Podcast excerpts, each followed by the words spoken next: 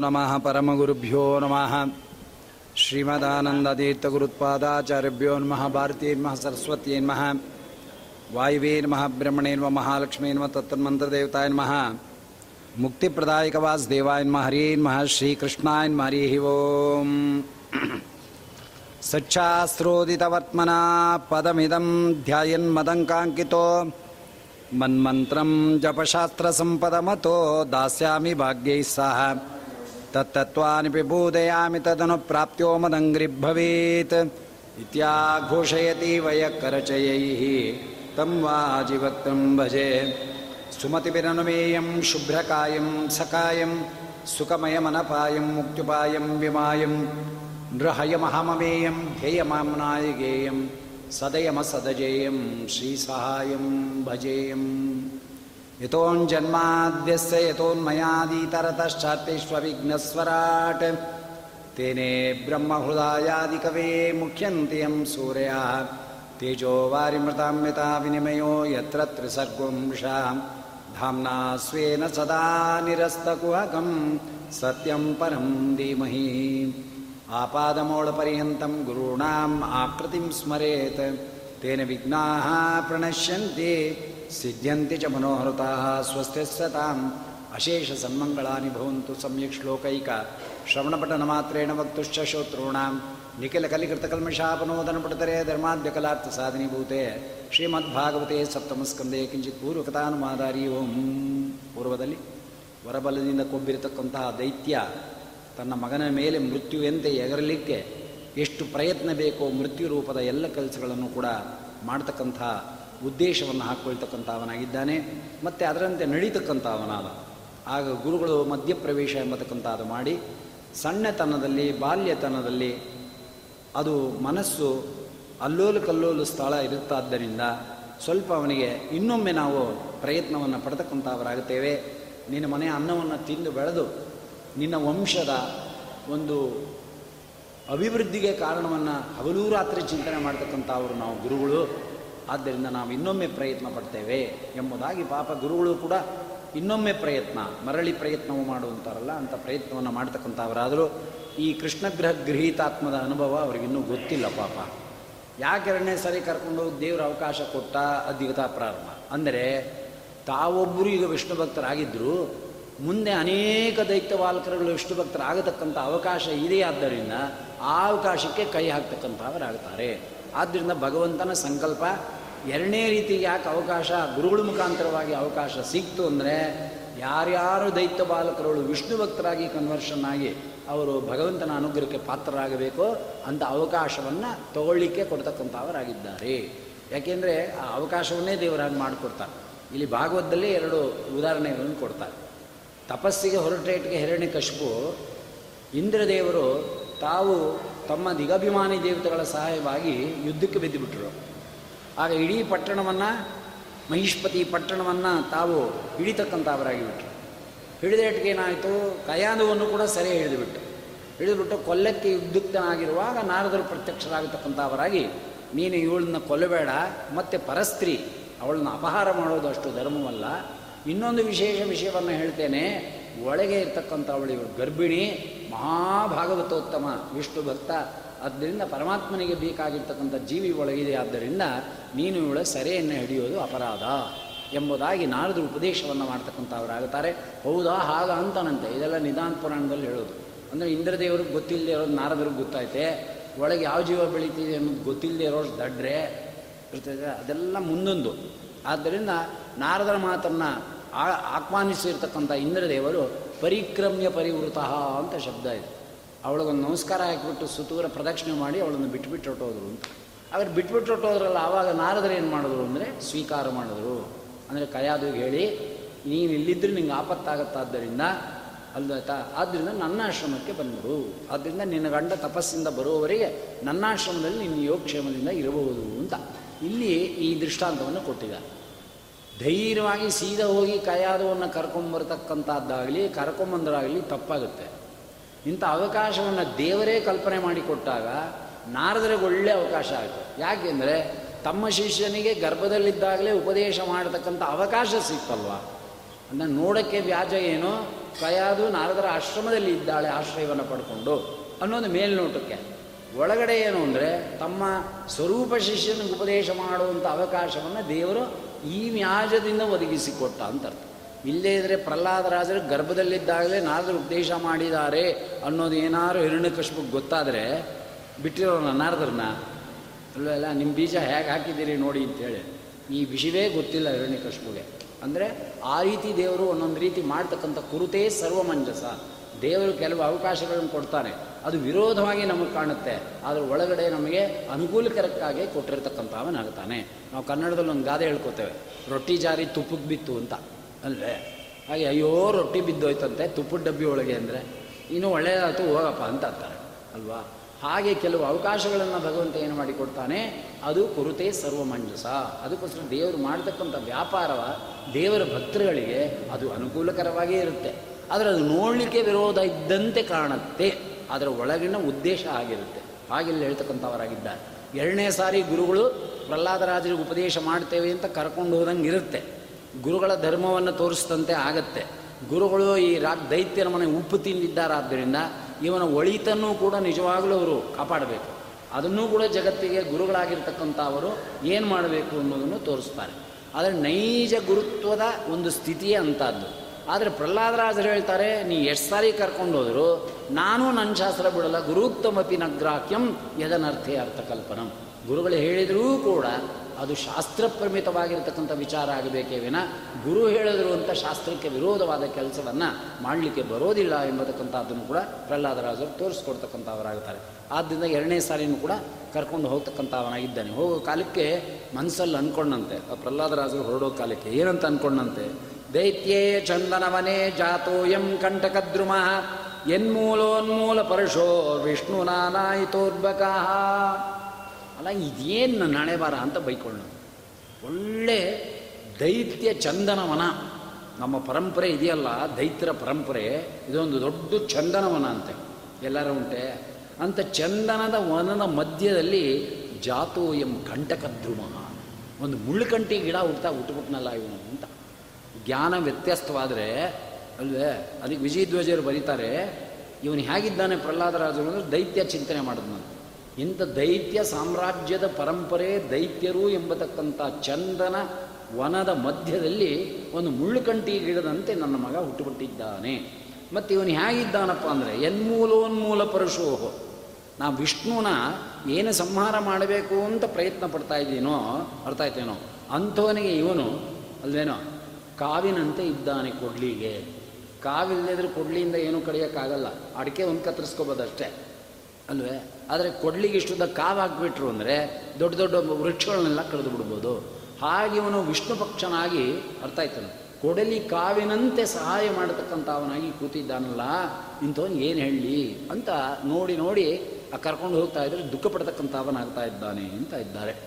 ಇಲ್ಲಿ ಒಂದು ವಿಶೇಷ ವಿಷಯವನ್ನು ಹೇಳ್ತಾರೆ. ಜ್ಞಾನ ಯಾವಾಗ ತಳ್ತಳ್ಕಾಗುತ್ತೋ, ಎರಡು ಎಕ್ಸಾಂಪಲ್ ಇರ್ತಕ್ಕಂಥದ್ದೇನು ಯಥಾರ್ಥ ಇದೆಯೋ, ಅದು ತಳ್ತಳ್ಕ ತಿಳ್ಕೊಳ್ತಕ್ಕಂಥವರಾಗ್ತೇವೆ. ಜ್ಞಾನ ವ್ಯತ್ಯಾಸ.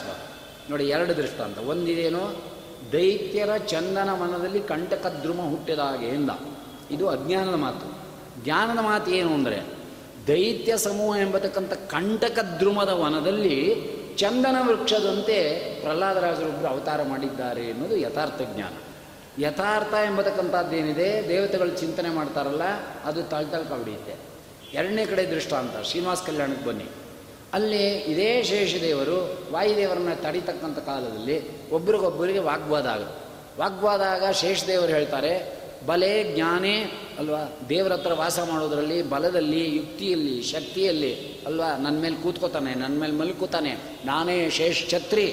ಇಷ್ಟು ದೇವರು ನನ್ನ ಸಂಬಂಧ ಇದ್ದಾನೆ. ಆದ್ದರಿಂದ ನನ್ನ ಹತ್ತಿರ ಇಟ್ಕೊಂಡಿದ್ದಾನೆ, ನಾನು ಭಕ್ತ ಶ್ರೇಷ್ಠ, ಜ್ಞಾನಿ, ವಿರಾಗಿ, ಎಲ್ಲದರಲ್ಲೂ ನಾನು ಶ್ರೇಷ್ಠ ಅಂತ ಅವ್ರು ಹೇಳ್ಕೊತಾರೆ. ಆಗ ಮಧ್ಯದಲ್ಲಿ ಒಂದು ಮಾತು ತೋರಿಸ್ತಾರೆ. ಜೀವನೇಚ್ಛಾ ನ ವಿದ್ಯತೆ, ನಿಂಗೇನು ಬದುಕು ಆಸೆ ಇಲ್ವಾ ವಾಯು ಅಂತ ಕೇಳ್ತಾ ಇದ್ದಾರೆ ನೋಡಿದ್ರೆ ಎಂಥ ಮಾತಾಗೋಯ್ತು? ವಾಯುದೇವರಿಂದ ಶೇಷದೇವರು ಬದುಕಿದಾರೋ ಶೇಷದೇವರಿಂದ ವಾಯುದೇವರು ಬದುಕಿದಾರೋ? ಶ್ವಾಸೋಚ್ಛ್ವಾಸವನ್ನು ಮಾಡಿಸ್ತಕ್ಕಂಥ ಅಧಿಕಾರ ವಾಯುದೇವರಿಗಿದೆಯಾ ಶೇಷದೇವರಿಗಿದೆಯಾ ಸ್ವಲ್ಪ ಯೋಚನೆ ಮಾಡಲಿ. ಇದೆಲ್ಲ ಉಪನಿಷತ್ ವಿದ್ಯೆಗಳು, ಬಿಡಿಸ್ತಾ ಹೋದರೆ. ವಾಯುದೇವರು ಉಸಿರಾಡಿಸಿರೋದರಿಂದ ಶೇಷದೇವರು ಬದುಕಿರೋದು. ಆದರೆ ಶೇಷದೇವರು ಹಾಗೆ ತಿಳ್ಕೊಬೇಕಾಗಿತ್ತು. ಈಗ ಹೆಂಗೆ ತಿಳ್ಕೊಂಡಿದ್ದಾರೆ ಅಂದರೆ, ನಿಂಗೇನು ಬದುಕಾಸೆ ಇಲ್ವಾ ಅಂದರೆ, ನನ್ನಿಂದ ಅವ್ರು ಬದುಕಿದ್ದಾರೆ ಅಂತ. ನೋಡ್ತಾರಾಗಿದೆ ಇದರ ಜ್ಞಾನ. ಅಜ್ಞಾನವಾಗೋದ್ರೆ ವಿಷಯ ತಳತಳಕಾಗೋಗುತ್ತೆ, ಇರೋದೊಂದು ತಿಳ್ಕೊಳ್ಳೋದೊಂದಾಗುತ್ತೆ. ಹಾಗೆ ಸಂಕಟವನ್ನು ಪಡ, ಸಂಕಟ ಪಡೋ ಹಂಗಿಲ್ಲ ಸಂತೋಷ ಪಡುವಂಥ ವಿಷಯ ಇದು, ಅಲ್ವಾ? ಯಾವುದೋ ನಾಸ್ತಿಕರ ಮಧ್ಯದಲ್ಲಿ ಒಬ್ಬರು ಆಸ್ತಿಕ ಮಗು ಹುಟ್ಟುಬಿಟ್ರೆ ನಿಜವಾಗ್ಲೂ ಸಂತೋಷ ಪಡಬೇಕು. ಆದರೆ ನಾವೇನು ಅನ್ಕೋತೀವಿ ಇದೆ ನಮ್ಮ ವಂಶದಲ್ಲೇ ಯಾರೂ ಸಂಧ್ಯಾನ ಮಾಡಿಲ್ಲ ಏಕಾದಶಿ ಮಾಡಿಲ್ಲ, ದೇವರ ಅಸ್ತಿತ್ವ ಒಪ್ಪಲ್ಲ, ಇದ್ಯಾವುದೋ ದೇವರು ದೇವರು ಅಂತ ಬಡ್ಕೊತಲ್ಲ, ಹುಟ್ಬಿಟ್ಟಿದೆ. ಎಲ್ಲಿಗೆ ಹುಡ್ತೋ ಗೊತ್ತಿಲ್ವಲ್ಲ ಇದು ನನಗೆ ಸಂಶಯ ಬಂದ್ಬಿಟ್ಟಿದೆ ಅಂತ ಅನ್ನೋರು ಇದ್ದಾರೆ. ದೈವಯೋಗದಿಂದ ಪೂರ್ವಿಕರ ಅನುಗ್ರಹದಿಂದ ಒಂದು ಉತ್ತಮ ವಿಷ್ಣು ಭಕ್ತನಾದ ಮಗು ಹುಟ್ಟಿದ್ರೂ ಕೂಡ ನಾವು ಸಂತೋಷ ಪಡಲ್ಲ. ಯಾಕೆ, ನಾವೆಲ್ಲ ನಾಸ್ತಿಕರಾದ್ರಿ ನಮ್ಮ ಪರಂಪರೆಯವರೆಲ್ಲ ನಾಸ್ತಿಕರಿಗೆ ಒಂದು ಯೋಗ್ಯ ಮಗು ಹುಟ್ಬಿಟ್ರೆ ಅಲ್ವಾ? ಅಂದರೆ ಸಂತೋಷ ಪಡುವ ಕಡೆ ದುಃಖವನ್ನು ಆವರಿಸ್ಕೊಳ್ತಕ್ಕಂಥವರಾಗುತ್ತೇವೆ ಹಾಗೆ ಸಂಕಟ ಪಡ್ತಾ ಇದ್ದಾನೆ.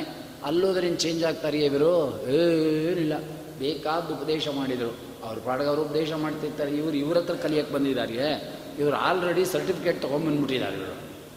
ಅಲ್ಲ ಗರ್ಭದಲ್ಲೇ ಇವರು ಇವರ ಜ್ಞಾನ, ಇವರ ಭಕ್ತಿ, ಸಿದ್ಧಿಗೆ ದೇವರಿಂದ, ಗುರುಗಳಿಂದ ಸರ್ಟಿಫಿಕೇಟ್ ತೊಗೊಂಬಂದ್ಬಿಟ್ಟಿದ್ದಾರೆ ಎಲ್ಲ ಆಗೋಗಿದೆ ಪಿ ಎಚ್ ಡಿಗಳು ಇಲ್ಲಿಂದ ಏನು ಕಲಿಬೇಕಾದ್ದು ಏನಿಲ್ಲ. ಅದರಿಂದ ಇವರು ಹೇಳಿದ್ದು ಏನು ಅವ್ರನ್ನ ಕಲಿತಕ್ಕಂಥವರಾಗುತ್ತಾರೆ ಯಾವುದಕ್ಕೂ ಕಿವಿ ಕೊಡ್ತಾ ಇರ್ತಕ್ಕಂಥವರಾಗುತ್ತಿಲ್ಲ ಅಂತ ಹೇಳ್ತಾ ಇದ್ದಾರೆ. ಏನು ಮಾಡ್ತಾ ಇದ್ದಾರೆ? ತಿರ್ಗಾ ಹೇಳ್ಕೊಂಬಂದರು ಯಾಕೆ ಹೇಳ್ಕೊಂಬಂದರು ಅಂದರೆ, ಅಲ್ಲಿರೋರಿಗೆಲ್ಲ ಉಪದೇಶ ಮಾಡೋಕ್ಕೆ ಶುರು ಮಾಡ್ದ. ಆದ್ದರಿಂದ ಹೇಳ್ಕೊಂಬಂದರು ತಿರ್ಗಾ ಹೇಳ್ಕೊಂಬರ್ತಕ್ಕಂಥ ಕಾಲದಲ್ಲಿ ನೋಡಿ ಎಂಥ ಮಾತು, ಎಲ್ಲಿದ್ದಾರೆ ಪ್ರಹ್ಲಾದರಾಜರು ಅಂದರು. ತಿರ್ಗಾ ಭಾಳ ಒಳ್ಳೆ ಮಾತಿಂದ ಕರೆದ. ಎಲ್ಲಿದ್ದರು ಪ್ರಹ್ಲಾದರಾಜರು? ಪಾದಯೋ ಪತಿತಂ ಬಾಲಂ ಪ್ರತಿನಂದ್ಯಾಶಿಷಾಸುರ ಪರಿಶ್ವದ್ಯ ಚಿರಂ ದೂರ್ಭ್ಯಾಂ ಪರಮಾಮಾಪ ನಿವೃತ್ತಿಂ ಎರಡು ಕೈ ಹಾಕಿ ಎತ್ತದ್ನಂತೆ. ತೊಡೆ ಮೇಲೂ ಕೂತ್ಕೊಳ್ಳಿಲ್ವಂತೆ, ಪಕ್ಕದ ಮೇಲೂ ಕೂತ್ಕೊಳ್ಳಿಲ್ವಂತೆ. ಎರಡು ಕೈ ಎತ್ಕೊಂಡು ಎತ್ಕೊಂತಾನೋ ಇವರು ಇಚ್ಛೆ ಪಡಲಿಲ್ವಂತೆ ಪಾದದ ಹತ್ರ ಹೋಗಿ ಕೈ ಮುಕ್ಕೊಂಡು ಕೂತಿದ್ದರು.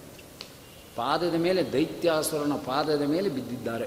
ಅಂದರೆ ಇದರಿಂದ ಗೊತ್ತಾಗುತ್ತೆ, ಒಮ್ಮೊಮ್ಮೆ ಭಗವಂತ ಗುಣವೈಷಮ್ಯ ದೂರನಾದ್ದರಿಂದ ಸುಜ್ಞಾನ ಅಜ್ಞಾನದ ಜೊತೆ ಬಿದ್ದಿರುತ್ತೋ, ಅಜ್ಞಾನ ಸುಜ್ಞಾನದಲ್ಲಿ ಪಾದದಲ್ಲಿ ಬಿದ್ದಿರುತ್ತೋ ಗೊತ್ತಿಲ್ಲ ಅಂತ. ಇದೇನು ಹಿಂಗೆ ಹೇಳ್ಬಿಟ್ರಲ್ಲ ನೀವು ಅಂದರೆ, ಅಜ್ಞಾನಕ್ಕೆ ಆಕೃತಿ ನಮಗೆ ಗೊತ್ತಿಲ್ಲ. ಸುಜ್ಞಾನಕ್ಕೆ ಆಕೃತಿ ನಮಗೆ ಗೊತ್ತಿಲ್ಲ. ಆಕೃತಿ ಇಲ್ಲದೆ ಅಜ್ಞಾನ ಸುಜ್ಞಾನ ಅಂದರೆ ಒಳಗೆ ಹೋಗೋದು ಕಷ್ಟ. ಅದಕ್ಕೊಂದು ರೂಪ ಬೇಕು. ಆ ರೂಪ ಇದ್ದರೆ ಬಹಳ ಬೇಗ ನಮಗೆ ಗೊತ್ತಾಗುತ್ತೆ. ಅದಕ್ಕೆ ಅಜ್ಞಾನದ ರೂಪ ಯಾವುದು ಅಂದರೆ ಹಿರಣ್ಯಕಶಿಪು ಅಂತೆ. ಸುಜ್ಞಾನದ ರೂಪ ಯಾವುದು ಅಂದರೆ ಪ್ರಹ್ಲಾದರಾಜ ಪ್ರಹ್ಲಾದರಾಜರ ಗುಣ ಹೇಗಿದೆಯೋ ಹಾಗೆ ಸುಂದರವಾದ ದೇಹ. ಸುಜ್ಞಾನದಿಂದ ಏನೇನು ಕಾರ್ಯ ನಡೀಬೋದೋ, ಏನೇನು ಫಲಾನುಭವಿಗಳು ಅನುಭವಿಸ್ಬೋದೋ, ಏನೇನು ಫಲದ ಅನುಭವದಿಂದ ಸುಖದ ಸಾಮಗ್ರಿಗಳು ಒಳಗೆ ಸಕಲೇಂದ್ರಿಯಗಳಿಗೆ ಆಗುತ್ತೋ ಅದಿಷ್ಟು ಪ್ರಹ್ಲಾದರಾಜರಿಗೆ ಆಗ್ತಾ ಇದೆ. ಅದನ್ನ ಪ್ರಹ್ಲಾದರಾಜರು ಅಂದರೂ ಒಂದೇ, ಸುಜ್ಞಾನ ಅಂದರೂ ಒಂದೇ. ಹಾಗೆ ವ್ಯತಿರೇಕೇಣ ಶಿ, ಇದು ಹಿರಣ್ಯಕಶ್ಪು ಅಂದರೂ ಒಂದೇ, ಅಷ್ಟೇ ಅಜ್ಞಾನ ಅಂದರೂ ಒಂದೇ, ಆ ಥರ ರೂಪ. ಕೆಲವು ಟೈಮಲ್ಲಿ ಉನ್ನಾಹದ ಕಾಲದಲ್ಲಿ ಅಜ್ಞಾನದ ಪಾದದಲ್ಲಿ ಸುಜ್ಞಾನ ಇರುತ್ತೆ, ಸುಜ್ಞಾನದ ಪಾದದಲ್ಲಿ ಅಜ್ಞಾನ ಇರುತ್ತೆ. ಅದಿಷ್ಟರಿಂದಾನೇ ಡಿಸೈಡ್ ಮಾಡಬಾರ್ದು. ಗೊತ್ತಾಯ್ತಾ ಹಾಗಾದ್ರೆ ಇನ್ಯಾಕ ಪಾದದಲ್ಲಿ ಬಿದ್ದಿದ್ದಾರೆ ಅಂದರೆ ತಂದೆ. ನೋಡಿ, ಭೂತ ತಾರತಮ್ಯವನ್ನು ಅಷ್ಟು ಚೆನ್ನಾಗಿ ತೋರಿಸ್ಕೊಡ್ತಾರೆ ಇಷ್ಟು ದೊಡ್ಡ ಭಗವಂತನ ದ್ವೇಷಿ ಆದರೂ ನಿನಗೂ ನನಗೂ ಸಂಬಂಧ ಇಲ್ಲ ನಿನ್ನನ್ನ ತಿನ್ನಲ್ಲ, ಏನು ಜನ್ಮಾಂತರ ಕರ್ಮವೋ ನಿಂಗೆ ಹುಟ್ಟುಬಿಟ್ಟೆ ನಿನ್ನ ಮೂತಿ ನೋಡಲ್ಲ, ನಿಂಗೆ ನಮಸ್ಕಾರ ಮಾಡಲ್ಲ, ನೀ ಅಪ್ಪನೇ ಅಲ್ಲ. ಒಂದು ವಿಕಾರವೂ ಇಲ್ಲ. ಅದಾಯ್ತಾ? ಇದು ಇಂಪಾರ್ಟೆಂಟ್ ಬೇಡ. ದೇವರ ಹತ್ರ ಹೋಗಿ, ಸ್ವಾಮಿ, ಯಾವ ಜನ್ಮಾಂತರದಲ್ಲಿ ಕರ್ಮ ಮಾಡಿದ್ನೋ, ಇಂಥ ಅಪ್ಪನ ಕೊಟ್ಬಿಟ್ಟು ಈ ಜನ್ಮಕ್ಕೆ ತೀರೋಗ್ಲಪ್ಪ ಅಂತ ಪ್ರಾರ್ಥನೆ ಮಾಡಲಿಲ್ಲ. ಯಾವ ಥರ ವಿಕಾರವೂ ಇಲ್ಲ. ಯಾಕೆಂದರೆ ದೈವದತ್ತವಾದ ಪ್ರಸಕ್ತಿಯಲ್ಲಿ ನೋ ಕಾಮೆಂಟ್ಸ್ ಅವನೇನು ಕೊಡ್ತಾನೆ ಇದು ಮತ್ತಿರೋದು. ಅದಕ್ಕೆ ಆಚಾರ್ಯ ಹೇಳ್ತಾರೆ ಸರ್ವಾವಸ್ಥ ಪ್ರೇರಕಶ್ಚ ಸರ್ವರೂಪೇಶ್ವಭೈರವ ಯಾವ ಅವಸ್ಥೆ ಕೊಟ್ಟರೂ ಅದು ನಮ್ಮ ಜ್ಞಾನಕ್ಕೆ, ಸುಖಕ್ಕೆ ಸಾಧನೆಗೆ ಎಂಬತಕ್ಕಂಥದ್ದು ಎಷ್ಟೆಷ್ಟು ಅರ್ಜಿತವಾಗಿರತಕ್ಕಂಥ ನಂಬಿಕೆ ಭಗವದ್ ವಿಷಯದಲ್ಲಿ ದತ್ತವಾದ ಪ್ರಸಂಗಗಳಲ್ಲಿ ವಿಕಾರವಾಗದಂತೆ ಬರುತ್ತೋ ಅದನ್ನು ಸಿದ್ಧಿ ಅಂತ ತಿಳ್ಕೊಳ್ಳಿ. ನಮ್ಗೆ ಯಾವ ಜಪಸಿದ್ಧಿ ಅಷ್ಟಮಹಾಮಂತ್ರ ಸಿದ್ಧಿ ಯಾವುದು ನಮ್ಗೆ ಈ ಜನ್ಮದಲ್ಲಿ ಆಗಲ್ಲ. ಈ ಸಿದ್ಧಿ ಆಗಲಿ, ಅದಕ್ಕೋಸ್ಕರನೇ ಮನಸ್ಸನ್ನು ಯಾವುದೇ ಅವಸ್ಥೆಯಿಂದಲೂ ಕೂಡ ಭಗವಂತ ಭಗವಂತ ಭಕ್ತರನ್ನು ಆರೋಪಿಸಲ್ಪಡ್ತಕ್ಕಂಥ ಬುದ್ಧಿ ಬರದೇ ಇರೋದು ಅನ್ನೋದೇ ಒಂದು ದೊಡ್ಡ ಸಿದ್ಧಿ. ಅದನ್ನು ನಾವು ಪ್ರಾಕ್ಟೀಸ್ ಮಾಡ್ತಕ್ಕಂಥವರಾಗಲಿ. ಅದನ್ನು ತೋರಿಸ್ತಾ ಇದ್ದಾರೆ. ಇಂಥ ಪಾದದ ಹತ್ರ ಕೂತ್ಕೊಂಡು ಕೈ ಮುಗಿತಿದ್ದಾನೆ. ಕಣ್ಣಲ್ಲಿ ನೀರು ಬಂದ್ಬಿಡ್ತು. ಕಷ್ಟವಾಗಿ ಅಲ್ಲ, ಎಷ್ಟು ಕೋಮಲ, ಎಷ್ಟು ಸುಗುಣ, ಎಷ್ಟು ಸುಂದರವಾದ ವಸ್ತು. ಪಾದದ ಹತ್ರ ಇಡೀ ದೈತ್ಯ ಸಾಮ್ರಾಜ್ಯದ ನನ್ನ ಮಗನಾಗಿರ್ತಕ್ಕಂಥವನು ಮುಂದೆ ಇದೇ ಸೀಟ್ ಮೇಲೆ ಕೂಡೋನು ಯಾವ ಪಾದದ ಹತ್ರ ಕೂತ್ಕೊಂಡು ಆ ವಿನಯ ಪ್ರದರ್ಶನವನ್ನು ಮಾಡ್ತಾ ಇದ್ದಾನೆ. ಅಲ್ವೇ? ಅವನಿಗೆ ಆಶ್ಚರ್ಯ ಆಗೋಯ್ತು. ಆದ್ದರಿಂದ ಪಾದಯೋ ಪತಿತಂಬಾಲಂ ಪ್ರತಿ ನಂದ್ಯಾಶಿರಸ್ಸುರ ತಾನು ಕೈ ಹಾಕಿ ಎತ್ತಿ ತೊಡೆ ಮೇಲೆ ಕೂರಿಸ್ಕೊಂಡು ನೆತ್ತಿಯನ್ನು ಮೂಸ್ ನೋಡಿ ಮೈಯನ್ನೆಲ್ಲ ಸೌರಿ ಪರಿಶ್ವಜ್ಜ ಚಿರಂ ನೋಡಿದ್ರ? ಮೂಸು ನೋಡಿ ಎರಡು ಕೈಯಿಂದ ಎತ್ಕೊಂಡು ಮೆಲ್ಲೆ ಒಳ್ಳೆ ಮಾತಿಂದ ಕುಸು, ಈಗ ಎರಡನೇ ಸಾರಿ ಓದಿಯಲ್ಲ ಎಲ್ಲ ಗುರುಕುಲ ವಾಸಕ್ಕೆ ಏನು ಅದ್ಭುತವಾದ ವಿಷಯ, ಮುಖ್ಯವಾದ ವಿಷಯ. ಯಾವ ವಿಷಯವನ್ನು ತಿಳ್ಕೊಂಡ್ರೆ ಇಡೀ ಪ್ರಪಂಚದ ವಿಷಯವನ್ನು ತಿಳಿದಂತೆ ಆಯಿತು. ಅಂತ ಯಾವ ವಿಷಯವನ್ನು ತಿಳಿದರೆ ಇಡೀ ಸಕಲೇಂದ್ರಿಯಗಳಿಗೆ ಸುಖವಾಗತಕ್ಕಂಥದ್ದಾಗುತ್ತೋ ಅಂತ ಮುಖ್ಯ ವಿಷಯವನ್ನು ಹೇಳು ಅಂತ ಕೇಳ್ತಕ್ಕಂಥ ಅವನಲ್ಲ ಕೈ ಮುಗಿದ್ರು, ಅಲ್ಲೇ ಶುರು ಮಾಡಿದ್ರು ಯಥಾ ಪ್ರಕಾರ ತತ್ಸಾದು ಮೊನ್ನೆ ಸುರವರಿಯ ದೇಹಿನಾಂ ಮೊದಲನೇ ಸಾರಿ. ಎರಡನೇ ಸಾರಿ ಹೇಳ್ತಾ ಇದ್ದಾರೆ. ಶ್ರವಣಂ ಕೀರ್ತನಂ ವಿಷ್ಣೋ ಸ್ಮರಣಂ ಪಾದ ಸೇವನಂ ಅರ್ಚನಂ ವಂದನಂ ದಾಸ್ಯಂ ಸಾಖ್ಯಮಾತ್ಮ ನಿವೇದನಂ ಇತಿ ಪುಂಸಾರ್ಪಿತ ವಿಷ್ಣು ಭಕ್ತಿಶ್ಚೇನ್ನವಲಕ್ಷಣ ಕ್ರಿಯತೆ ಭಗವದ್ಗದ್ಯ ತನ್ಮಮೇ ಅಧೀತಮುತ್ತಮಂ ಅಧೀತಮುತ್ತಮಂ ನಾನೇನು ಅಧ್ಯಯನ ಮಾಡಿದ್ದೇನೆ, ಏನು ತಿಳ್ಕೊಂಡಿದ್ದೇನೆ, ಏನು ಚಿಂತನೆ ಮಾಡಿದ್ದೇನೆ, ಅದರಲ್ಲಿ ಉತ್ತಮವಾದ ವಿಷಯ ಅಂದರೆ ಭಗವಂತನ ಸಂಬಂಧಪಟ್ಟ ಭಕ್ತಿಗೆ ಒಂಬತ್ತು ದಳಗಳಿವೆ. ಒಂಬತ್ತು ದಳದ ಪುಷ್ಪ ಭಕ್ತಿ ಎಂಬತಕ್ಕಂಥದ್ದು. ತಪ್ಪು ತಿಳ್ಕೊಬೇಡಿ. ಈ ಜನ್ಮದಲ್ಲಿ ನಮಗೇನೂ ಆಗಲ್ಲ. ಅದಕ್ಕೆ ಶ್ರವಣ ಮಾಡ್ಕೊಂಡಿದ್ದೀವಿ ಆಚಾರ್ರೆ ಅದು ಭಕ್ತಿ ಅಲ್ಲ. ಭಕ್ತಿ ನಮಗಿರಬೇಕು ಅಂದರೆ ಈ ಒಂಬತ್ತು ಇರಬೇಕು. ಚುಟ್ಕಾ ಚುಟ್ಕಾ ಚುಟ್ಕಾ, ಚುಟ್ಕ. ಇದರಲ್ಲಿ ಯಾವುದು ನ್ಯೂನತ ಆದರೂ ಭಕ್ತಿ ಬರೋದಿಲ್ಲ. ಶ್ರವಣ ಮಾಡಬೇಕು, ಕೀರ್ತನೆ ಮಾಡಬೇಕು, ಪಾದಸೇವನ, ಅರ್ಚನಂ, ವಂದನಂ, ದಾಸ್ಯಂ, ಸಖ್ಯಂ. ಏನು ಹೇಳಿದಾರೋ ಅದೆಲ್ಲವೂ ಪ್ರತಿದಿನದಲ್ಲಿ ಇರಬೇಕು. ಅಲ್ವಾ? ಅದಕ್ಕೆ ನಮ್ಮ ಗುರುಗಳು ದೃಷ್ಟಾಂತ ಕೊಡ್ತಾ ಇದ್ರು. ಒಂದು ಹಂಡೆ ಪಾನಕ ಮಾಡಿದ್ಯಪ್ಪ ಒಂದು ಉದ್ಧರಣೆ ಆ ಪಾನಕದಲ್ಲಿ ತುಂಬಿಕೊಂಡು. ಇದು ಹಂಡೆ ಪಾನಕ, ಇದು ಉದ್ದರಣೆ ಪಾನಕ. ಈ ಹಂಡೆಯಿಂದ ತೆಗೆದಿರತಕ್ಕಂಥ ಉದ್ದರಣೆ ಪಾನಕದಲ್ಲಿ, ಹಂಡೆಯ ಪಾನಕದಲ್ಲಿದ್ದ ಯಾವ ಕಂಟೈನ್ಸ್ ಉದ್ದರಣೆ ಪಾನಕದಲ್ಲಿ ಇಲ್ಲ. ಏನು ವ್ಯತ್ಯಾಸ ಅಂದರೆ, ಅದು ತಮಗೆ ಗಟ್ಟಲೆ ಕುಡಿಬೋದು ಇದೊಂದು ಉದ್ದರಣೆ ಅಷ್ಟೆ. ಆದರೆ ಎರಡು ಪಾನಕಕ್ಕೆ ವ್ಯತ್ಯಾಸ ಇಲ್ಲ. ಹಾಗೆ ಆ ಹಂಡೆಯಲ್ಲಿರ್ತಕ್ಕಂಥ ಪಚ್ಚಕರ್ಪೂರ ಏಲಕ್ಕಿ, ಸಕ್ಕರೆ, ಏನೇನು ಪಾನಕಕ್ಕೆ ಹಾಕಿದ್ದೇವೋ, ಅದೆಲ್ಲ ಉದ್ಧರಣೆ ಪಾನಕದಲ್ಲೂ ಇದೆ. ಹಂಡೆ ಪಾನಕ ಅನ್ನೋದು ದೇವತೆಗಳ ಭಕ್ತಿ, ಉದ್ಧರಣೆ ಪಾನಕ ಅನ್ನೋದು ಮನುಷ್ಯರ ಭಕ್ತಿ ಬ್ಯೂಟಿಫುಲ್ ಎಕ್ಸಾಂಪಲ್ ಆದ್ದರಿಂದ ಭಕ್ತಿಯಲ್ಲಿ ವ್ಯತ್ಯಾಸ ಇಲ್ಲ. ಆದ್ದರಿಂದ ನವವಿಧವಾದ ಭಕ್ತಿಯನ್ನು ಇರಲೇಬೇಕು. ಅದರಲ್ಲಿ ಒಂದು ಇಟ್ಕೋತೀವಿ, ಶ್ರವಣ ಮಾಡ್ತೀವಿ, ಬರೀ ಪೂಜೆ ಮಾಡ್ತೀವಿ, ಬರೀ ಪಾತ್ಸೇವೆ ಮಾಡ್ತೀವಿ ಬಂದವರಿಗೆ, ಬರೀ ಅನ್ನ ಹಾಕ್ತೀವಿ, ಅಷ್ಟೇ ನಮ್ಮ ಭಕ್ತಿ ಹಾಗೆಲ್ಲ. ದಿನಾ ಶ್ರವಣ ಮಾಡಬೇಕು, ದಿನಾ ಸಾಲಿಗ್ರಾಮ ಸ್ಪರ್ಶ ಮಾಡಬೇಕು ಅಲ್ವಾ? ದಿನ ಬಂದ ಅತಿಥಿಗಳಿಗೆ ಪಾದಸೇವನೆ ಎಂಬತಕ್ಕಂಥದ್ದು ಮಾಡಬೇಕು. ಆಗಲಿಲ್ವಾ? ಪ್ರತಿಮೆಗೆ ಮಾಡು? ಆಗಲಿಲ್ವಾ? ಸಾಲಿಗ್ರಾಮಕ್ಕೆ ಅದಕ್ಕೆ ಷೋಡಶೋಪಚಾರ ಪೂಜೆ ಮಾಡು. ಅಲ್ಲೇ ಭಗವಂತನ ಪಾದ ಸೇವನೆಯನ್ನು ಅಲ್ಲೇ ಚಾಮರ, ಅಲ್ಲೇ ಲಾಲಿ. ಎಲ್ಲ ಅಂತರ್ಯಾಮಿಯಾಗಿರ್ತಕ್ಕಂಥ ಪೂಜೆ. ಅದು ಜಡದಲ್ಲೂ ಮಾಡ್ಬೋದು, ಚೇತನದಲ್ಲೂ ಮಾಡ್ಬೋದು. ಚೇತನ ಬಂದಾಗಲೂ ಪಾದ ಹಿಡ್ಕೊಂಡು ನಮಸ್ಕಾರ ಹೊಡಿ. ಆಗಿಲ್ವಾ ಸಾಲಿಗ್ರಾಮ ಹಿಡ್ಕೊ. ಕಣ್ಗೊತ್ಕೋ ಸ್ವಾಮಿ ಅಂತ ಹೇಳು. ಅಲ್ಲೂ ನಮಸ್ಕಾರ ಎಂಬತಕ್ಕಂಥದ್ದು ಮಾಡು. ಹಾಗೆ ಶ್ರವಣ ಮಾಡೋದು, ನಮಸ್ಕಾರ ಮಾಡೋದು, ಅರ್ಚನೆ ಮಾಡೋದು, ಭಗವಂತನ ಭಕ್ತರುಗಳಿಗೆ ಸೇವಾ ಎಂಬತಕ್ಕಂಥ ಅದು ಮಾಡೋದು, ತನ್ನನ್ನು ತಾನು ಸಮರ್ಪಣೆ ಮಾಡ್ಕೊಳ್ಳೋದು. ತುಳಸಿ ದಾಳ ತಗೋ ಅಲ್ಲಿ ಆಚಾರ್ಯ ಚೆನ್ನಾಗಿ ಹೇಳ್ಕೊಡ್ತಾರೆ. ಎಲ್ಲ ಪೂಜೆ ಮುಗಿಸ್ಬಿಡು. ಮುಗಿಸ್ಬಿಟ್ಟು ತುಳಸಿ ದಳ ಎಂಬತಕ್ಕಂಥದ್ದು ತಗೋ. ನಿನ್ನ ಸಂಪತ್ತು, ನಿನ್ನ ಮಡದಿ, ಧಾರಾನ್, ಪ್ರಾಣಾನ್, ಪ್ರಿಯಾನ್, ಸರ್ವಸ್ಮೈ ಸನ್ನಿವೇದೆ. ನಿನ್ನ ಪ್ರಾಣ, ನಿನ್ನ ಮನೆ ಸಂಪತ್ತು, ನಿನ್ನ ಹೆಂಡತಿ ಮಕ್ಕಳು, ಏನೇನಿದೆಯೋ ನಿಂದು, ಎಲ್ಲ ನೀ ಕೊಟ್ಟಿರೋದು ಸ್ವಾಮಿ ಎಂಬುದಾಗಿ ಅವನ ಪಾದಕ್ಕೆ ಕೇಳು ಹೆಂಡರು ಮಕ್ಕಳು ನಿನ್ನ ತೋಂಡಾರೆಂಬೋರು. ಇದೇ ಪದ. ಅದು ಸಂಸ್ಕೃತ, ಇದು ಕನ್ನಡ ಅಷ್ಟು. ಹೆಂಡತಿ, ಮಕ್ಕಳು, ಮನೆ, ಮಠ, ಸಂಪತ್ತು, ಎಲ್ಲ ನನ್ನ ಸಾಧನೆಗಾಗಿ ಕೊಟ್ಟಿದ್ಯಾ? ಯಥಾಯೋಗ್ಯವಾಗಿ ಸಾಧನೆ ನಡೆಸು. ಅದೆಲ್ಲವನ್ನು ಕೆರೆಯ ನೀರನ್ನು ಕೆರೆಗೆ ಚೆಲ್ಲಿ ವರವ ಪಡೆದವರಂತೆ ಕಾಣಿರೋ. ಅರಿವು ಕೊಟ್ಟ ಭಾಗ್ಯವ ಅರಿಗೆ ಅರ್ಪಿಸಿ. ಬೇರೆ ಇನ್ನೆಲ್ಲದು ಉಂಡಿಗೆ ಹಾಕಿದ್ರೂ ಅನ್ಯಾಯವಾಗುತ್ತೆ. ಅಲ್ವಾ? ಹಾಗಿಲ್ಲಿ ತೋರಿಸ್ತಕ್ಕಂಥವರಾಗಿದ್ದಾರೆ. ಇದನ್ನು ಒಂಬತ್ತು ಲಕ್ಷಣಾತ್ಮಕವಾದ ಭಕ್ತಿ ಅಂತ ಕರೀತಾರೆ ಏ ಅಸುರವರ್ಯ. ಇದನ್ನು ಬಿಟ್ಟು ಇನ್ನೇನಿದೆ? ಇದನ್ನು ಮಾಡ್ತು ಅಂತಂದರೆ ಇನ್ನು ಮನುಷ್ಯ ಇನ್ನೇನು ಉದ್ಧಾರಕ್ಕೆ ಮಾಡಬೇಕಾಗಿದೆ? ಅಷ್ಟು ಸುಲಭವಾದಂಥದ್ದು ಇಡೀ ಶಾಸ್ತ್ರಗಳಲ್ಲಿ ಭಕ್ತಿರೇ ವೈಹಿ ಕೈವಲ್ಯಂ ನಾಣ್ಯಥಾ ವಿನುತಾದ್ ಅದಕ್ಕೆ ಸೂತ್ರ ಒಂದು ಅನುಬಂಧಾದಿಭ್ಯಾವೋ ಅಂತ ಒಂದು ಸೂತ್ರ. ಅಂದರೆ ಭಕ್ತಿನೇ ಪ್ರಧಾನ ಎಂಬತಕ್ಕಂಥದ್ದನ್ನು ಭಕ್ತಿಯಾತು ಅನನ್ಯಾಲಭ್ಯ, ಅಹಮೇವ ವಿದೋರ್ಜನ. ಸುಲಭದ ಭಕೂತಿಗೆ ಸುಲಭನೆಂದೆನಿಸುವ ಜಲರುಹನಾಭನ ನೆನೆ ಮನವೇ ಕಲಿಯುಗದಲ್ಲಿ ಹರಿ ನಾಮವ ನೆನೆದರೆ ಕುಲಕೋಟಿಗಳು ಧರಿಸುವವೋ. ಇನ್ನು ಅದಕ್ಕಿಂತ ಇನ್ನೇನು ಮಾಡ್ತೀಯಪ್ಪ? ಭಕ್ತಿಯಿಂದ ಭಗವರಾಧನೆ ಮಾಡೋದು. ನೋಡಿ ಆಚಾರ್ಯ ಹೇಳ್ತಾರೆ ಸ್ವವಿಹಿತ ವೃತ್ತಿಯ ಭಕ್ತಿಯ ಭಗವದಾರಾಧನಮೇವ ಪರೋ ಧರ್ಮ ಅದು ಬಿಟ್ಟರೆ ಇನ್ನೇನಿದೆ ನಿಮಗೆ ಎಲ್ಲ ಏನೇನು ಭಗವಂತನ ಸೇವೆ ಮಾಡ್ತೀವೋ ಅದೆಲ್ಲ ಭಕ್ತಿಗೆ ಕಾರಣವಾಗಬೇಕು. ಭಕ್ತಿಗೆ ಕಾರಣವಾಗದೇ ಇದ್ದರೆ ಇದೇ ಭಾಗವತ ಹೇಳುತ್ತೆ, ಶ್ರಮಯೇವ ಈ ಕೇವಲ. ಅದು ಶ್ರಮ ಪಟ್ಟವೇ ವಿನ ಉಪವಾಸ ಮಾಡೋದು ಭಕ್ತಿಗೆ ಕಾರಣ ಆಗಲಿಲ್ಲ. ವ್ರತ ಮಾಡೋದು ಭಕ್ತಿಗೆ ಕಾರಣ ಆಗಲಿಲ್ಲ. ನಾಟಕ. ಅಲ್ಲೇ ವ್ರತ ಉಪವಾಸ ಮಾಡ್ತಾ ಇರೋದು, ಬೆಳಗಿನ ಸಾಯಂಕಾಲವರೆಗೂ ಧಾರವಾಹಿ ಹಾಕೊಂಡು ಕೂತ್ಕೊಂಡ್ಬಿಡೋದು. ಉಪವಾಸ ಮಾಡಿದ್ದಕ್ಕೆ ಏನಾಯಿತು?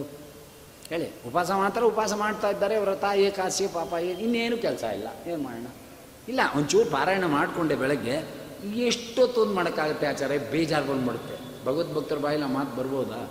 ಅಂದರೆ ದೇವರ ವಿಷಯದಲ್ಲಿ ನಿಂಗೆ ಬೇಜಾರು ಬಂತು ಅಂದರೆ ಅದು ರತಿತ್ವನೇ ಹುಟ್ಟಿಲ್ಲ ಅಂತ ಅರ್ಥ. ಅದು ಯಾಕೆ ಬೇಜಾರು ಬರುತ್ತೆ? ಜಗತ್ತಿನ ವಿಷಯದಲ್ಲಿ ಬೇಜಾರು ಬರಬೇಕು. ಅದರಲ್ಲಿ ಆಸಕ್ತಿ ಬರ್ತಾ ಇದೆ. ಯಾವುದರಲ್ಲಿ ಬೇಜಾರು ಅನ್ನೋ ಶಬ್ದದ ಅರ್ಥವೇ ಇಲ್ಲವೋ ಅಂಥ ವಸ್ತುವಿನಲ್ಲಿ ಬೇಜಾರು ಬರ್ತಾ ಇದೆ ಅಂದರೆ ಅಷ್ಟು ದೊಡ್ಡ ಭಕ್ತರು ನಾವು ಅಂತ ಅರ್ಥ. ಅಲ್ವಾ? ಯಾವ ವಸ್ತುವಿನಲ್ಲಿ ಬೇಜಾರು ಅನ್ನೋ ಗುಣವೇ ಇಲ್ಲ. ಬೇಜಾರು ಅನ್ನೋದು ವಸ್ತುನೇ ಅಲ್ಲ ಅದು. ಆಶ್ಚರ್ಯವತ್ ಪಶ್ಚತಿ ಕಶ್ಚಿದೆ ನಮ್ಮ ಗೀತ. ಅಲ್ವಾ? ಆ ಮಾತಲ್ಲೇ ಗೊತ್ತಾಗೋಗುತ್ತೆ ನಾವೆಷ್ಟು ಭಕ್ತಿ ಮಾಡ್ತೇವೆ ಎಂಬುದಾಗಿ. ಹಾಗೆ ವ್ರತಾಚರಣೆಗಳನ್ನ ಮಾಡ್ತೇವೆ, ಹೋಮ ಮಾಡಿ, ಹೋಮ ಮಾಡ್ತಾ ಕೂತಿರ್ತೇವೆ. ಇಲ್ಲಿ ಪುರೋಹಿತರ ಮಂತ್ರ ಹೇಳ್ತಿರ್ತಾರೆ, ಸ್ವಾಹಾಕಾರ ಕೊಡ್ತಿರ್ತೀವಿ. ಯಾರು ಬಂದರೂ ಆ ಬಾಗಿಲ ಹತ್ರ ನೋಡ್ತೀವಿ. ಬಂದ್ರಾ, ಬನ್ನಿ. ಅಲ್ಲಿ ಕಾಫಿ ಉಪ್ಪಿಟ್ಟು ಮಾಡಿಸಿದ್ದೀವಿ ಅಲ್ಲೆಲ್ಲ ಸೀದಾ ತೊಗೊಂಬಂದು ಇಲ್ಲಿ ಕೂತ್ಕೊಳ್ಳಿ. ಅಯ್ಯೋ, ಅವ್ರು ಏನಾದ್ರು ಅನ್ಕೊಂಡ್ಬಿಡ್ತಾರೆ ಚರೇ ಮಾತಾಡದೇ ಇದ್ರೆ ಇಲ್ಲಿ ಸ್ವಾಕಾರ ಕೈ ಅಂತ ಇವನು ಹೊಡ್ಕೋತಿರ್ತಾನೆ, ಪುರೋಹಿತ. ಅಲ್ಲ, ಅವ್ರು ಬರಬೇಕು, ಇವ್ರು ಬಲ್ಲೇ ಅವ್ರು ಬಂದರು ನೋಡೇ ಅಲ್ಲೇ ನಿಮ್ಮ ತಮ್ಮ ಬಂದ ನೋಡೋ, ಅವ್ನಿಗೆ ವ್ಯವಸ್ಥೆ ಮಾಡೋ. ಏನು ಹೋಮ ಆಗುತ್ತೆ? ಅಂದರೆ ಯಾಂತ್ರಿಕವಾಗಿ ನಡೀತಾ ಇರುತ್ತೆ. ಅದು ಭಗವತ್ ಸಂಬಂಧಕ್ಕೆ ಭಕ್ತಿಗೆ ಕಾರಣವಾದಂಥ ಸಂಬಂಧ ಇರಲ್ಲವಾದ್ದರಿಂದ ಶ್ರಮ ಅಗತ್ಯವಿನ ಅದರಲ್ಲಿ ಮೂರ್ಖಾಸನ ಪ್ರಯೋಜನ ಇಲ್ಲ. ಅದನ್ನ ಇಲ್ಲಿ ಹೇಳ್ತಾ ಇದ್ದಾರೆ. ಆದ್ದರಿಂದ ಇಂಥ ನವವಿಧ ಭಕ್ತಿ ಎಂಬತಕ್ಕಂಥದ್ದು ಮಹಾಶ್ರೇಷ್ಠವಾಗಿರತಕ್ಕಂಥದ್ದು ಒಂದು ಫೈಡ್ ಅಂತ ಹೊಡೆಯೋದು ಒಂದು ಬಾಕಿ ಅಷ್ಟೊತ್ತಿಗಾಗಲೇ ಗುರುಗಳಿಗೆ ನಡ್ಕ ಬಂದ್ಬಿಡ್ತು. ಗಡ ಗಡ ಗಡಕ ನಡುಕ್ತಾ ಕೈ ಮುಗಿದುಬಿಟ್ರು ಅವರು. ಹೇಳ್ತಾ ಇದ್ದಾರೆ. ಏನಂದು? ಬ್ರಹ್ಮಬಂಧೋ ಕಿಮೇ ತತ್ತೆಯಿಂದ ಒಂದ್ಸರಿ ಹುಬ್ಬಾಡಿಸ್ತಾ. ಏನು ಬ್ರಾಹ್ಮಣರೇ? ಏನು ಸಮಾಚಾರ? ಎರಡನೇ ಸಾರಿ ಎಳ್ಕೊಂಡು ಹೋಗಿದ್ರಲ್ಲ ನನ್ನ ಮಗನ ಏನೋ ಮಾಡಿ ತಿದ್ದುಬಿಡ್ತೀವಿ ಅಂತ. ಏನು ನೋಡಿ ಹೆಂಗಿದೆ? ಕಿಮ್ ಏತತ್ತೆ ಏನಿದು? ಅವ್ನು ಹೇಳ್ತಾ ಇರೋದು, ನನ್ನೆದುರಿಗೆ ಶತ್ರುವಿನ ಗುಣಗಾನ ಮಾಡ್ತಾ ಇದ್ದಾನಲ್ಲ. ಸುತೋವದತ್ಯೇಶ್ ವೈಂದ್ರ ಶತ್ರು ನೈಸರ್ಗಿಕೆ ಮತಿರಸ್ಯ ರಾಜನ್. ಕೈ ಮುಗಿದ್ಬಿಟ್ರು. ನಾನು ಹೇಳ್ಕೊಟ್ಟಿಲ್ಲಪ್ಪ, ಬೇಕಾದ್ರೆ ನಮ್ಗೆ ಕೊಂದು ಸೀಳ್ಬಿಡು. ಎಂದಾರು ನಿಮಗೆ ದ್ರೋಹ ಮಾಡ್ತೇವಾ? ನೀ ಹೇಳಿದ್ದು ಸೂಜಿ ಮನೆಯಷ್ಟು ನಾನು ವ್ಯತ್ಯಾಸ ಮಾಡಿಲ್ಲ. ಆದರೆ ಇವನಿಗೆ ಯಾರು ಹೇಳ್ಕೊಟ್ರೋ, ಎಲ್ಲಿಂದ ಬಂತೋ ನಂಗೆ ಗೊತ್ತಿಲ್ಲ. ಕೈ ಮುಗಿತಾ ಇದ್ದಾರೆ. ನಮತ್ ಪ್ರಣೀತಂ. ದೇವರಾಣೆ ನಾವು ಹೇಳಿಕೊಟ್ಟಿಲ್ಲ. ಇನ್ನೊಬ್ಬರು ಹೇಳಿಕೊಡದೇ ಇರೋದನ್ನು ಕೂಡ ನಾವು ಅಷ್ಟು ಎಚ್ಚರಿಕೆಯಿಂದ ವಹಿಸಿದ್ದೇವೆ. ಅಷ್ಟು ಒಳಗೆ ಇವನಿಗೆ ಪಾಠ ಪ್ರವಚನ ಆಗ್ತಿರೋದು. ಇನ್ನೊಬ್ಬ ಬಂದು ಇವನ ಬುದ್ಧಿಭೇದವನ್ನು ಮಾಡಲಿಕ್ಕೆ ಅಲ್ಲಿ ಯಾರೂ ಇಲ್ಲ. ಇವನು ಪಾ, ಬೇರೆ ಪಾಠಕ್ಕೆ ಬಿಟ್ಟಿಲ್ಲ ಪ್ರವಚನಕ್ಕೆ ಬಿಟ್ಟಿಲ್ಲ, ಸಿ ಡಿ ಕೇಳಕ್ಕೆ ಬಿಟ್ಟಿಲ್ಲ. ಬೇರೆ ಯಾವ ಮಠಗಳಿಗೂ ಕಳಿಸಿಲ್ಲ. ಅರ್ಥ ಆಯ್ತಾ ಬೇರೆ ಬೇರೆ ಹೈದರಾಬಾದು, ಬಾಂಬೆ ಮಡ್ರಾಸಲ್ಲಿರೋ ಯಾವ್ಯಾವ ಸ್ಯಾನ್ಸ್ಕ್ರಿಟ್ ಕಾಲೇಜ್ಗೂ ಕಳಿಸಿಲ್ಲ. ಗೊತ್ತಾಯ್ತಾ? ನಮತ್ ಪ್ರಣೀತಂ ನಪರ ಪ್ರಣೀತಂ ಇನ್ನೊಬ್ಬರು ಹೇಳಿಕೊಟ್ಟೇ ಇದ್ದಾಗ ನೋಡ್ಕೊಂಡಿದ್ದೀವಿ. ನಾವು ಹೇಳ್ಕೊಟ್ಟಿಲ್ಲ. ಸುತೋ ಇಂದ್ರಶತ್ರು. ಏನು ನಿನ್ನ ಮಗ ಹೇಳ್ತಾ ಇದ್ದಾನೆ? ಅದು ನೈಸರ್ಗಿಕವಾಗಿ ಮತಿರನ್ಯ. ಅವನಿಗೆ ಬುದ್ಧಿ ಎಂಬತಕ್ಕಂಥದ್ದು ಬಂದಿದೆ. ಆದ್ದರಿಂದ ಇದು ನಮ್ಮದಲ್ಲ ದಯವಿಟ್ಟು ನಮ್ಮನ್ನು ಕ್ಷಮಿಸ್ಬಿಡು ಎಂಬುದಾಗಿ ಹೇಳ್ತಾ ಇದ್ದಾನೆ. ಆಗ ಒಂದು ಕೆಲಸ ಮಾಡು, ಈ ಸರಿ ಬಿಡಲ್ಲ. ಎಲ್ಲಿ ಚಾರರು ಅಂದ ಬಂದರು. ಅಂತರಂಗದ ಚಾರರು. ಯಾರ ಮೇಲೆ ವಿಶೇಷ ವಿಶ್ವಾಸಗಳನ್ನು ಇಟ್ಟಿದ್ನೋ, ಇದೆಲ್ಲ ರಾಜರು, ಸರ್ಕಾರದವರು ಮಾಡ್ತಕ್ಕಂಥ ಕೆಲಸಗಳು. ಯಾಕೆ ಏನು ಅಂತ ಕೇಳಬೇಡಿ. ಗೊತ್ತಾಯ್ತಾ ಎಲ್ಲ ಸರ್ಕಾರದ ಅಧಿಕಾರಿಗಳು ಅಥವಾ ಮಿನಿಸ್ಟ್ರುಗಳು, ಹಾಗೆ ಹಿಂದಿನ ಕಾಲದಲ್ಲಿ ರಾಜರು, ಇದೆಲ್ಲ ಇಟ್ಕೊಂಡೇ ಇರಬೇಕದು. ಯಾರಿಗೂ ಹೇಳಬಾರ್ದು. ಹೇಳೋ ರೌಡಿಗಳು ಬೇರೆ. ಹೇಳದೇ ಇರೋ ರೌಡಿಗಳು ಬೇರೆ. ತೋರಿಸೋ ವ್ಯವಹಾರ ಬೇರೆ. ತೋರಿಸ್ದೇ ಇರೋ ವ್ಯವಹಾರ ಬೇರೆ. ಮುಂದಿನ ಮುಖವಾಡ ಬೇರೆ, ಹಿಂದ್ಗಡೆ ಇರೋ ಮುಖವಾಡನೇ ಬೇರೆ. ಇವ್ರು ಅಂತೋರ ಅಂತ ಸಿಕ್ಕಾಕೊಂಡ ಮೇಲೆ ಗೊತ್ತಾಗಬೇಕಷ್ಟೆ. ಅಲ್ಲಿವರೆಗೂ ಗೊತ್ತಾಗಲ್ಲ. ಇದೆಲ್ಲ ನಾವು ನೋಡ್ತಾ ಇರ್ತೀವಲ್ಲ. ಹಾಗೆ ಇವನು ಅಷ್ಟೇ, ಅಂತರಂಗದಲ್ಲಿ ಕೆಲವರನ್ನ ಇಟ್ಕೊಂಡಿದ್ದ, ತನಗೆ ಆಪ್ತಿರ್ನ ಅಂತ ರಾಜಭಟ್ರನ್ನ ಕರೀತಕ್ಕಂಥವನಾಗಿದ್ದಾನೆ. ಒಂದೇ ಶ್ಲೋಕದಲ್ಲಿ ಏನೇನು ಕೊಟ್ಟ ಅಂತ ಭಾಗವತ ಹೇಳುತ್ತೆ. ನೋಡಿ ಎಷ್ಟು ಚೆನ್ನಾಗಿದೆ. ದಿಗ್ಗಜೈ ಗೊತ್ತಾಯ್ತಾ? ಆನೆಗಳಿಂದ ಅನೇಕ ಸಾರಿ ತುಳಿಸ್ತಾ ಬಹುವಚನ. ಏನಿಲ್ಲ. ತುಳಿಯಕ್ಕೆ ಹೋಗುತ್ತೆ, ಕಾಲೆತ್ಬಿಡುತ್ತೆ. ತುಳಿಯಕ್ಕೆ ಹೋಗುತ್ತೆ, ಕಾಲೆತ್ಬಿಡುತ್ತೆ. ಕೆಲವು ಆನೆಗಳಿಗೆ ಅಂಕುಶಗಳನ್ನು ಹಾಕಿ ಬಲಾತ್ಕಾರವಾಗಿ ತುಳಿಸ್ತಾರೆ. ತುಳಿದ್ರೆ ಏನು ವಿಕಾರನೂ ಆಗೋದಿಲ್ಲ ಪ್ರಹ್ಲಾದ ರಾಜ ಅಲ್ವಾ? ಅದನ್ನು ಏನು ಪ್ರಯೋಜನ ಆಗಲಿಲ್ಲ. ಶೂಕ ಕೈಹಿ ಅನೇಕ ಈ ತ್ರಿಶೂಲಗಳನ್ನು, ಶೂಲಗಳನ್ನು ಹಾಕಿ ತಿಮಿದ್ರು. ಅವೆಲ್ಲ ಡೊಂಕಾಯ್ತು ಅಂದರು. ಒಬ್ಬ ಶುಗರ್ ಪೇಷಂಟ್ ಗೋಡೆಗೆ ಡಿಕ್ಕಿ ಹೊಡೆದ್ರೆ ಏನಾಗುತ್ತೋ ಹಾಗಾಯಿತು ಅಂತ ಇನ್ನೇನು ಮಾಡಲಿ ದೃಷ್ಟಾಂತಕ್ಕೆ? ಮೊದಲೇ ಶುಗರ್ ಪೇಷಂಟು. ಡಿಕ್ಕಿ ಹೊಡೆದ್ರೆ ಏನಾಗುತ್ತೆ ಅಂದರೆ ಪುಡಿಪುಡಿ ಆಗೋಗುತ್ತೆ, ಮೂಳೆ ಅಷ್ಟು ಜೀರ್ಣವಾಗಿರುತ್ತೆ. ಅದನ್ನು ಶೂಲದಿಂದ ನಿಲ್ಲಿಸೋದು. ನೋಡಿ, ಇಲ್ಲಿ ವಿಶೇಷ ಮಾತಾಡ್ತಾರೆ. ಶಂಬರಾಸುರ ಅಂತ ಹಿರಣ್ಯಕಶ್ಮುವಿಗೆ ಬಹಳ ಪ್ರಾಚೀನವಾದ ಫ್ರೆಂಡು ಅವನ ಹತ್ರ ಆಭಿಚಾರಿಕ ಕ್ರಮಗಳು ಸಿಕ್ಕಾಬಟ್ಟೆ ಮೆಥಡ್ ಇತ್ತಂತ ಎಂತೆಂಥ ಮಾಟ ಮದ್ದುಗಳೆಲ್ಲ ಅವನ್ನ ಕರೆಸಿ ಪ್ರಹ್ಲಾದರಾಜನ ಮೇಲೆ ಮಾಟ ಮದ್ದುಗಳ ಪ್ರಯೋಗ. ಇದೊಂದು ಹೊಸ ವಿಷಯ ಅನ್ಕೋಬೇಡಿ ಇಲ್ಲಿ. ಇಲ್ಲೇ ಇಲ್ಲೇ ಇದೆ ಪನಿ ಅಂದರೆ ಇದರಿಂದ ಕೂಡ ಮನುಷ್ಯನಿಗೆ ಬೇರೆ ಬೇರೆ ಥರ ಬುದ್ಧಿ ಬರೋವಂಗೆ ಬುದ್ಧಿಭೇದ ಬರೋವಂಗೆ ಮಾಡ್ತಕ್ಕಂಥ ಕ್ರಮ ಉಂಟು ಅಂತ ವಿಜೇಂದ್ರ ವೈಭವ ನೋಡಿದ್ರೆ ಗೊತ್ತಾಗುತ್ತೆ. ಎಂತೆಂಥ ಮಾಟಗಾರರಿಗೆ, ಅವರಿಗೆ, ಇವರಿಗೆ, ಮಾಯಾವಾದಿಗಳಿಗೆಲ್ಲ ಹೇಗೆ ಆಟ ಆಡಿಸಿದ್ರು ವಿಜೇಂದ್ರು ಅನ್ನೋದು ವಿಜೇಂದ್ರ ವೈಭವದಲ್ಲಿ ಗೊತ್ತಾಗುತ್ತೆ. ಅಂದರೆ ಇದು ನಿನ್ನೆ ಮೊನ್ನೆವರೆಗೂ ಅಲ್ಲ, ಇವತ್ತಿನವರೆಗೂ ಇರ್ತಕ್ಕಂಥ ವಿಚಾರ. ಪಾತನೈಹಿ ಅವನನ್ನು ಮುಗಿಸ್ಬಿಡ್ಬೇಕು ಅಂತಲೂ ಮಾಡಿದ್ರು ಆಭಿಚಾರಕದಿಂದ ಅವು ಯಾವೂ ಅಂಟಲಿಲ್ಲ ಮಾಯಾಭಿಹಿ ನೋಡಿದ್ರ ಆಭಿಚಾರಕ ಬೇರೆ ಮಾಯಾವಿದ್ಯೆ ಬೇರೆ. ಅನೇಕ ರಾಕ್ಷಸರನ್ನು ಕರೆಸಿ ಮಾಯಾವಿದ್ಯೆಯಿಂದ ಇವನ್ನ ಬೆಳೆಸಬೇಕು ಅಂತ ಪ್ರಯತ್ನ ಪಟ್ಟ ಅಂತ ಇದ್ದಾರೆ. ಅದು ಕೂಡ ಇವ್ರ ಮೇಲಿಲ್ಲ. ಅದಕ್ಕೆ ಅಂತಿಂಥವನಲ್ಲ, ಇಂಥವನು ಬೇಕೆಂದು ಹುಡುಕಿದರಲ್ಲ. ಸಂನಿರೋಧೈಶ್ಚ. ಮತ್ತೆ ಗರದಾರನೇಹಿ ವಿಷವನ್ನು ಹಾಕಿದ್ದ ಅಂತ ಹೇಳ್ತಾರೆ. ಅನ್ನದಲ್ಲಿ ಮತ್ತೊಂದು ಕಡೆ ವಿಷಪ್ರಯೋಗಾದಿಗಳನ್ನು ಮಾಡಿದ್ರು. ಭೋಜನೈಹಿ ಅಂದರೆ ವಿಷಭಿಕ್ತಿವಾಗಿರ್ತಕ್ಕಂಥ ಭೋಜನವನ್ನು ಕೂಡ ಹಾಕಿದ್ರು. ಸಾಯಲಿಲ್ಲ ಇವನು. ವಿಷವನ್ನು ಕುಡಿಸ್ತಾ ಅದರಿಂದನೂ ಸಾಯಲಿಲ್ಲ. ಹಿಮ ಅಂದರೆ ದೊಡ್ಡ ದೊಡ್ಡ ಹಿಮಾಚ್ಛಾದಿತವಾಗಿರ್ತಕ್ಕಂಥದ್ರಲ್ಲಿ ಹಳ್ಳ ತೆಗೆದು ಹೂತಾಕ್ಬಿಡು ಹೌದಾ? ಇಪ್ಪತ್ತೊಂದು ದಿನ ಬಿಟ್ಕೊಂಡು ಹೋಗಿ ನೋಡಿದ್ರೆ ತಿರ್ಗಿ ಅಲ್ಲೇ ಸ್ಮರಣೆ ಮಾಡ್ತಾ ಮಲಗಿದ್ದಾರೆ. ಹಿಮದ ಮಧ್ಯದಲ್ಲಿ. ಆಯಿತಾ? ವಾಯು ಬಂಧನ ಮಾಡಿಸ್ತಾ. ಅಲ್ಲೂ ಸಾಯಲಿಲ್ಲ. ಯಾಕೆಂದರೆ ಪ್ರಾಣಾಯಾಮಕ್ಕೆ ಯಾರು ಸಿದ್ಧ ಪುರುಷರೋ, ಯಾರು ಸಿದ್ಧಿ ಕೊಡ್ತಾರೋ ಅಂತ ಮುಖ್ಯ ಪ್ರಾಣದೇವರು ವಾಯುದೇವರೇ ಇವನು ಒಳಗೆ ಕೂತಿದ್ದಾರೆ ಆದ್ದರಿಂದ ಸಾಯಲಿಲ್ಲ ಅಂದರು. ಅದರಿಂದ ವಾಯುವಿಂದ ಮತ್ತು ಸಲಿಲೈಹಿ ಸಮುದ್ರದೊಳಗದ್ದ. ಸಾಯಲಿಲ್ಲ. ಅಗ್ನಿಕುಂಡಕ್ಕಾಗ್ದ ಅಗ್ನಿ ಮುಟ್ಲಿಲ್ಲ ಅಂದರು. ಅರ್ಥ ಆಯ್ತಾ? ಅದಕ್ಕೆ ನಾನು ನಿಮಗೊಂದು ಮಾತು ಹೇಳಿದ್ದೆ ಹಿಂದೆ. ಯಾರೋ ಮಧ್ಯ ಪ್ರಶ್ನೆ ಮಾಡಿದ್ರು ಈಗ ಜ್ಞಾಪಕ ಬಂತು, ಅದಕ್ಕೂ ಉತ್ತರ ಕೊಟ್ಟಾಗ ನಮ್ಮ ತಂದೆ ಸೀಮೆಣ್ಣೆ ಕುಡಿದ್ರು ಅಂತ ಹೇಳಿದ್ದೆ ಒಂದು ಕತೆ. ದೋಸೆ ಇಟ್ಟು ಕುಡಿದ್ಬಿಟ್ಟಿದ್ರು. ಆಮೇಲೆ ರಾಜರು ರುಜುಗಳು ಹೌದೇ ಇಲ್ವೇ ಅಂದಾಗ ಶೀಶಿನೋ ಲೀಟ್ರೋ, ಏನು ಸೀಮೆಣ್ಣೆ ಇದ್ರೋ ಕುಡಿಯೋ ನೋಡೋಣ ಶಾಮಣ್ಣ ಅಂದರು. ಕಟ ಕಟ ಕಟ ಕಟ ಕುಡಿದ್ಬಿಟ್ಟ. ಎಲ್ಲೂ ಆಸ್ಪತ್ರೆಗೂ ಹೋಗಲಿಲ್ಲ, ಏನಿಲ್ಲ. ಮೂರು ದಿನ ಅವ್ರ ಮನೇಲೇ ಇದ್ದು, ಆರಾಮಾಗಿ ತಿನ್ಕೊಂಡು ಉಂಡ್ಕೊಂಡು ಮನೆ ಊರಿಗೆ ಬಂದ ಅಂತ. ಅವತ್ತಿಂದ ಅವ್ರನ್ನ ಕಂಡ್ರೆ ಹೆದರಿಕೆ. ಒಂದು ದಿವಸ ಅವ್ರನ್ನ ಏಕಾಂತದಲ್ಲಿ ಕರೆದು ಶ್ರಮಣ ಸೀಮೆಣ್ಣೆ ಕುಡಿದಿಯಲ್ಲ, ಏನೂ ಆಗಲಿಲ್ವೇ ನಿಮಗೆ ಅಂದ್ರಂತೆ ಪಾಪ. ಒಳ್ಳೆ ಭಾಗವತ ಹೇಳೋರು, ನರಸಿಂಹಮೂರ್ತಾಚಾರ್ಯರು, ಹೆದರಿಕೆ. ಯಾಕೆ ಹೆದರಿಕೆ ಗೊತ್ತಾ? ಬ್ರಾಹ್ಮಣಂಗೇನೋ ನಾನು ಹೇಳಿದೆ, ಸೀಮೆಣ್ಣೆ ಕುಡಿದುಬಿಟ್ಟ ಏನಾದರೂ ನನಗೆ ಸ್ವಲ್ಪ ಅದರಿಂದ ಯಾತನೆ ಆಗಿದ್ದರೆ ಆ ಬ್ರಹ್ಮಹತ್ಯೆ ನಂಗೆ ಬರುತ್ತೆ. ಬಾಯಿನಲ್ಲಿ ಬಂದ್ಬಿಡ್ತು.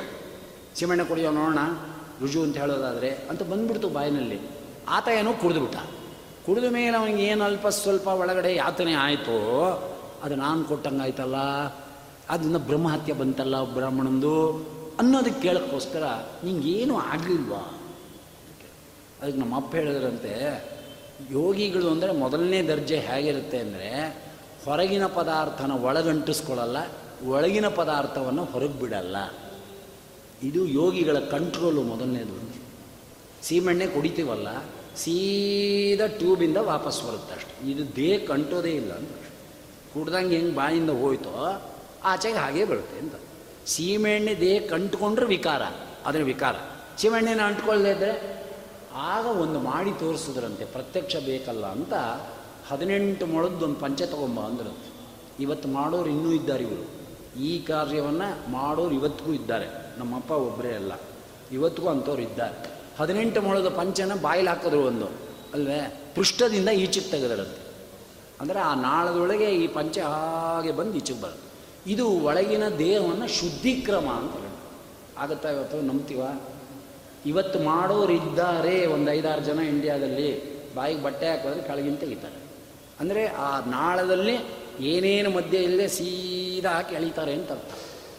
ಅಂದರೆ ಸೀಮೆಣ್ಣೆ, ಎಣ್ಣೆ ಇತ್ಯಾದಿ ಔಷಧಿಗಳು ಈಗ ವಿಷ ಕುಡಿತಾರೆ. ವಿಷ ಯಾಕೆ ಪ್ರಹ್ಲಾದರಾಜರಿಗೆ ಅಂಟಲಿಲ್ಲ ಅಂದರೆ ವಿಷ ಅಂಟದೇ ಇದ್ದಾಗೆ ಒಳಗೆ ಆ ವಿಷ ಈಚೆಗೆ ಬಂದ್ಬಿಡುತ್ತೆ. ಅದು ದೇಹಕ್ಕೆ ಅಂಟಿದ್ರೆ ವಿಷದ ವಿಕಾರ. ಅಂತಹ ಯೋಗಿಗಳು ಅಂತ. ಅನ್ನೋದು ನಿನ್ನೆ, ಮೊನ್ನೆ ಎಂಬತ್ತು ವರ್ಷ, ನೂರು ವರ್ಷದ ಕೆಳಗಿದ್ರು ಇಂಥವ್ರು ಸೀಮೆಣ್ಣೆ ಕುಡಿತೀನಿ, ಪೆಟ್ರೋಲ್ ಕುಡಿತೀನಿ ಇಂದವರಿಗೆ ಪ್ರಹ್ಲಾದರಾದ್ರಿಗೆ ಏನು ಮಾಡುತ್ತೇನೋ ಕೇಳಿ. ಅದನ್ನ ಮೊನ್ನೆ ಯಾರೋ ಕೇಳಿದರು, ಸೀಮೆಣ್ಣೆ ಕುಡಿದ್ರೆ ಅವ್ರಿಗೇನು ವಿಕಾರ ಆಗಲಿಲ್ವೇ ಅಂತ. ಅದಕ್ಕೊಂದು ಶಬ್ದ ಹಾಕಿದ್ದೆಪ್ಪ, ಯೋಗಿ ಅಂತ. ಯೋಗಿಗಳು ಹೇಗೆ ಅಂದರೆ ಪದಾರ್ಥ ಬೇಕಾದ್ರೆ ಅಂಟಿಸ್ಕೋತಾರೆ ಬೆಳೆದಿದ್ರೆ ಅಂಟಿಸ್ಕೊಳ್ಳಲ್ಲ ಅರ್ಥ ಆಯ್ತಾ? ಅಂಟಿದ್ರೆ ವಿಕಾರ. ಅಂಟದೇ ಇರುವಂಥದ್ದು ಮಾಡಿಕೊಳ್ಳೋದೇ ಯೋಗದ ಸಿ